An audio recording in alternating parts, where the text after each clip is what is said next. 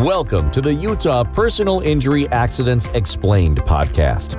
This podcast answers the most frequently asked questions we receive from our Utah clients who have been injured in an accident. And now, here's your host, 801 Injured's senior personal injury attorney, Brandon Porter.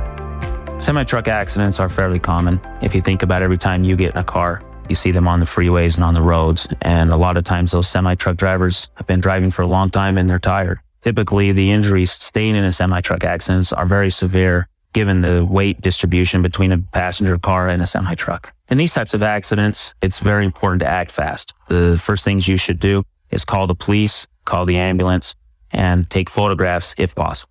Truck drivers are held to a higher standard than the typical driver. They're regulated by state and federal laws. The factors that I look at when investigating an accident is one, liability, who's at fault, and two, injuries, if there were any injuries sustained in the accident. So in a truck accident case, it differs from a normal accident. In the truck accident, you can hold responsible the company, the driver, and anyone else that may have some ownership in the vehicle. There are two types of damages that you can get. One is special damages, which is medical bills, past wage loss, future wage loss. Then the other kind is general damages, and that's for your pain and suffering.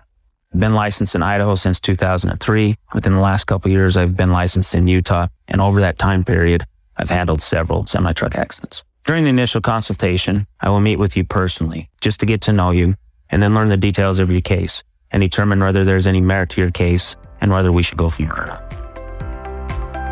Thank you for listening to the Utah Personal Injury Accidents Explained podcast. If you like this podcast, make sure to visit 801injured.com for more great content.